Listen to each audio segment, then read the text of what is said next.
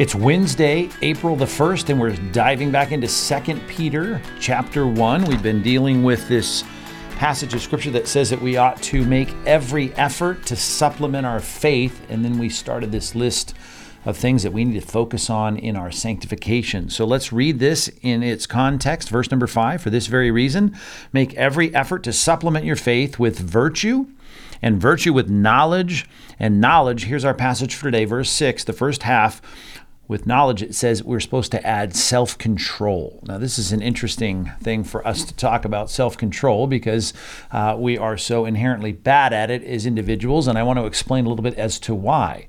This passage is used, or this word rather, is used four times in the New Testament, and uh, once when Paul is preaching the gospel and he talks about the fact that there is a problem that we have with sin, dealing with the issue of self control, which is not clear whether he's dealing with the problem of the lack of it that leads to our judgment, uh, because then it talks about the fact that he's lecturing on the coming judgment, or whether or not he's talking about the fact that uh, as a Christian, and it may be, in fact, that he's dealing with what he deals with in the book of Galatians, and that is the idea that we are to have this in our Christian life as an evidence of the Spirit Spirit, which is interesting if you think about it. The fruit of the Spirit, it says in Galatians 6, is self control. Uh, fruit of the Spirit, we might think, well, then we relax, we're passive, and this just happens to us. Well, of course, it doesn't. The word itself, self control, gives us a sense as to what we're dealing with here in 2 Peter chapter 1, and that is that we need to make every effort to have this as a part of our Christian life, to add to our faith self control. Self control. Uh, we look at some people in the Bible like David, who is hailed as a great warrior, and people had all these parades, like the modern equivalent of a ticker tape parade. Everyone's saying, well, this is no one greater than this warrior. And I think of the proverb in Proverbs chapter 16, verse 32, that says, Whoever is slow to anger is better than the mighty, and whoever rules his spirit is better than one who takes a city. So even the greatest warrior in the Bible or anywhere else we might think of someone who has all this great power to fight a battle, uh, the scripture says the real battle that we need to think about that's even harder than that is the battle in our own flesh, our own bodies the difficulty we have controlling ourselves. Uh, I think about James talking about our tongue. We want to get very specific and want to feel the guilt of this problem. All we have to think about is our mouths and how hard it is for us to control our mouths and the things that we say. James says it's a restless evil full of deadly poison, and uh, no one can tame it. And that's the problem. We struggle with this self control. And yet the Bible says, make every effort to add to your faith uh, not only virtue and knowledge, but self control. So we have to understand the effort that goes into this. Sometimes we talk about this as a synergistic reality in our sanctification. In other words, there's a monergism, if you will, to our justification that God alone, He saves us, brings us to life. But now, as Christians, we're called to exercise self control, to make every effort to see this added to our faith. When we see success, we know it wasn't our work or our doing or our effort alone, but it was God that was at work in us, both the will and to work for His good pleasure. But it does not mean we put our feet up. As a matter of fact, we can't help in this passage but to see that uh, focus on the exertion of effort to see this happen. But to understand the problem. Let's think through what the Bible has to say about who we are. So if you can get there, I want you to turn to Ephesians chapter 2, and I want you to remind yourself of what the Bible says regarding who we are. Take a look at this text, or at least listen carefully to it in Ephesians chapter 2, verse 1. It's speaking now of non Christians, of course. In the past tense, we were, it says, dead in the trespasses and sins in which we once walked following the course of the world, following the prince of the power of the air, the spirit that is now at work in the sons of disobedience, among whom we all lived in the passions of our flesh, carrying out the desires of the body and of the mind, and we were by nature children of wrath like the rest of mankind. Here's a good reminder, and if you can think of it this way, in terms of two component parts of who we are, I know we're uh, a, whole, we're a, we're a psychosomatic whole, we might say, uh, psychosuke, the Greek word for our spirit or our soul, and uh, uh, soma, the Greek word for body. We are both we're both soul and body, spirit, immaterial part, and body. But those two things, as non-Christians, are both wired to please ourselves. We carry out, as that passage says, the desires of our flesh. We do whatever we want. So think of it this way: we have a spirit that's designed to do what we want in our fallen state. We have a body that is designed to crave and do what it wants. And therefore, as a non Christian, we go about doing what we want. Uh, it may be that we curtail certain activities, but usually for the sake of, if we look at the scripture, in promoting ourselves, pleasing ourselves, gratifying ourselves, making it good for ourselves, even when we love other people. The Bible makes it very clear as non Christians, it's all about what we can get in return. It talks about the pagans or the non Christians, Jesus said, lending to get something back, or loving or being kind to people so we can get something back. So, our bodies and our minds in sync with one another, our spirit, if you will, the immaterial part and the material part, all working together to make it very easy and the pattern of life to, in one way or another, please ourselves. Well, then the Bible says, if you got that passage still open, look at verse number four. It says, But God, being rich in mercy, because of the great love with which he loved us, even when we were dead in our trespasses, he made us alive together with Christ.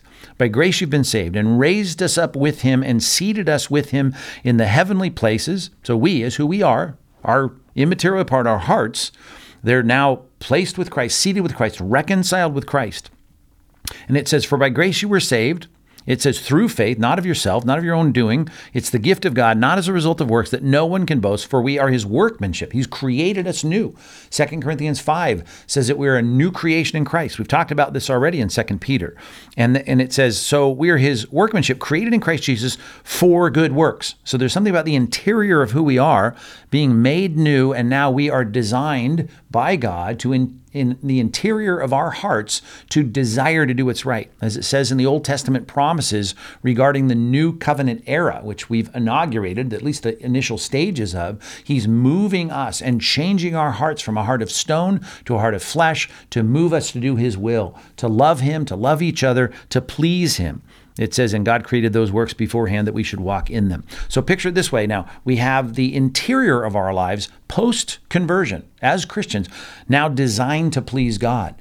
To love God, to love people, to sacrificially put others before ourselves, to want to put God's agenda above our own. That's who we are interior in the interior of our lives. The problem is our bodies are unchanged. Galatians chapter 5 uh, says that we have the desires of the flesh at work in us. I'll quote for you in verse 16 and 17, verses 16 and 17. He says, I, I say, walk by the Spirit and you will not gratify the desires of the flesh.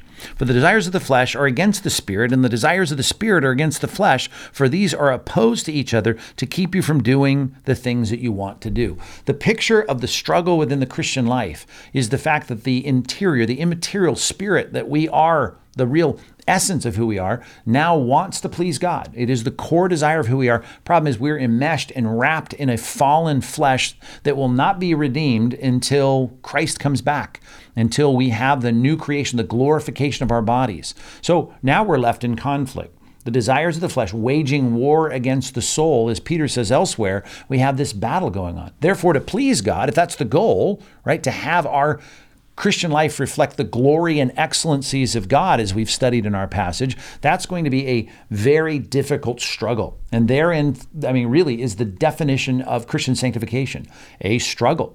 And so it is that we wait for the redemption of the body, and we have this great prospect of one day being a not only a new heart and a new person in Christ, but having a new glorified body that's redesigned by God according to the original specs of what God designed for human beings. And now our flesh craves what God's will is, and our hearts crave what God's will is, and therefore we please God easily. So think of it this way fallen state, I'm wired to please myself. My body's wired to please itself. Therefore, I spend my life pleasing myself. Now it says, as Christians, we are made new in Christ and we have a desire and a heart to please God. So we are wired to please God, but our flesh is still wired and fallen to please itself. And therefore, if we're going to please God, it's going to be a difficult struggle and battle. In the new kingdom, in the, in the new Jerusalem, we're going to have a heart that desires to please God, a uh, body that desires to please God, the flesh, every part of our humanity, and therefore we're going to please God easily and eternally. So, our battle now, if we're going to add self control to the Christian life, we've got to work really hard to uh, make sure that we are separating in our own thinking the core desires that are designed in my own heart to please God and say, I want to cater to those. Colossians chapter 3, we've quoted this before in our series. Verse number 9, it says, Look, there's lots of things your flesh may want to do, like lying to each other, but you've got to recognize whatever those desires are, you've got to put those things off. Put off the old self with its practices because you've put on the new self, and that new self is being renewed in the knowledge. In knowledge, we've talked about that last time, after the image of its creator. So God's created us new, and we get that bolstered and strengthened by the knowledge that we find that nourishes us in Christ. And therefore, we take that battle into the daily situations and temptations of our life and we let those core desires at least that's at least what it should be for us as we see more self-control in the christian life we see those core desires starting to impact and really displease the uh, desires and cravings of the flesh so that is the battle then we're left with colossians chapter 3 if you're to look back up earlier in that passage, if you've got it open. Uh, not only does it say we're to cater to our interior core desires, but above, it starts in this paragraph, verse number five, says, But we've starting with putting to death whatever is earthly in you, whatever is whatever is natural, whatever is a uh, desire that we know doesn't please God. And he lists a bunch: sexual immorality, impurity, passions, evil desires, covetousness. He says, on account of those, the wrath of God is coming. And in these you too once walked; you were living in them, but now you must put them all away. And he talks about anger and wrath and malice and slander and obscene talk and all the rest. And he says, don't lie because those were part of your old interior life, but now you've got to put to death the deeds of the flesh. You've got to make that battle your daily struggle in the Christian life and keep renewing the interior core desires of your life to please the Lord. That is the struggle, the daily struggle with self control. And I understand in a passage like this, when the Bible says, control yourself, right? You know that that is something that you have to pray, you have to discipline yourself, you have to ask God's Spirit to have His uh, nourishing, strengthening, strengthening, bolstering work in your heart so that you can fight that battle daily. And you shouldn't do it alone. The Bible says two are better than one, for two have a better return for their labor. I mean, if one falls, another can, uh, you know, the other can lift him up. We need the accountability, the strengthening, the kinds of things we've been talking about in our one another's in the mornings. We talk about all of our corporate and internal exhortation and the kinds of, of, of, pushing and prodding and stirring and provoking one another to love and good deeds. We need the body of Christ. We need to pull together, to work together to help us overcome these interior battles. Just know that you're not alone. As First Corinthians chapter 10 says, No temptation, all that battle you have with the flesh, has overtaken you except that which is common to man. Uh, but God is faithful. He's not going to allow you to be tempted to beyond what you're able, but with every temptation, He's going to provide a way of escape. And that is the challenge of the Christian life, making sure we identify that battle between who we really are and what our flesh is crying out to have us do and we say, okay, I'm going to stop and think, what does what does what does my heart really desire? What does God desire? And I know that's really what a regenerate heart desires. Now, all this doesn't make any sense if we're just Christians on the outside only. In other words, if we're just adhering to a set of standards or norms because our church or our family members, you know, expect that of us, it's got to be that regenerate new heart that God promises every real Christian. And that starts, as we've said in this series, with real, genuine, penitent faith, a repentance and faith that cries out to God for, new, for a new life, for forgiveness. It understands and allows the Lord to be the Lord as though He needs our permission, but for us to submit and subject ourselves to His leadership. We see those changes in our hearts. We start the daily fight and we recognize we make every effort. We make no provision for the flesh. We do whatever we can to strengthen the interior person so that we might fight this battle successfully. So, supplement, make every effort to supplement uh, your faith with uh, we started with virtue and then knowledge now self-control and tomorrow we'll deal with the next one steadfastness. But get out there and fight the good fight of faith this week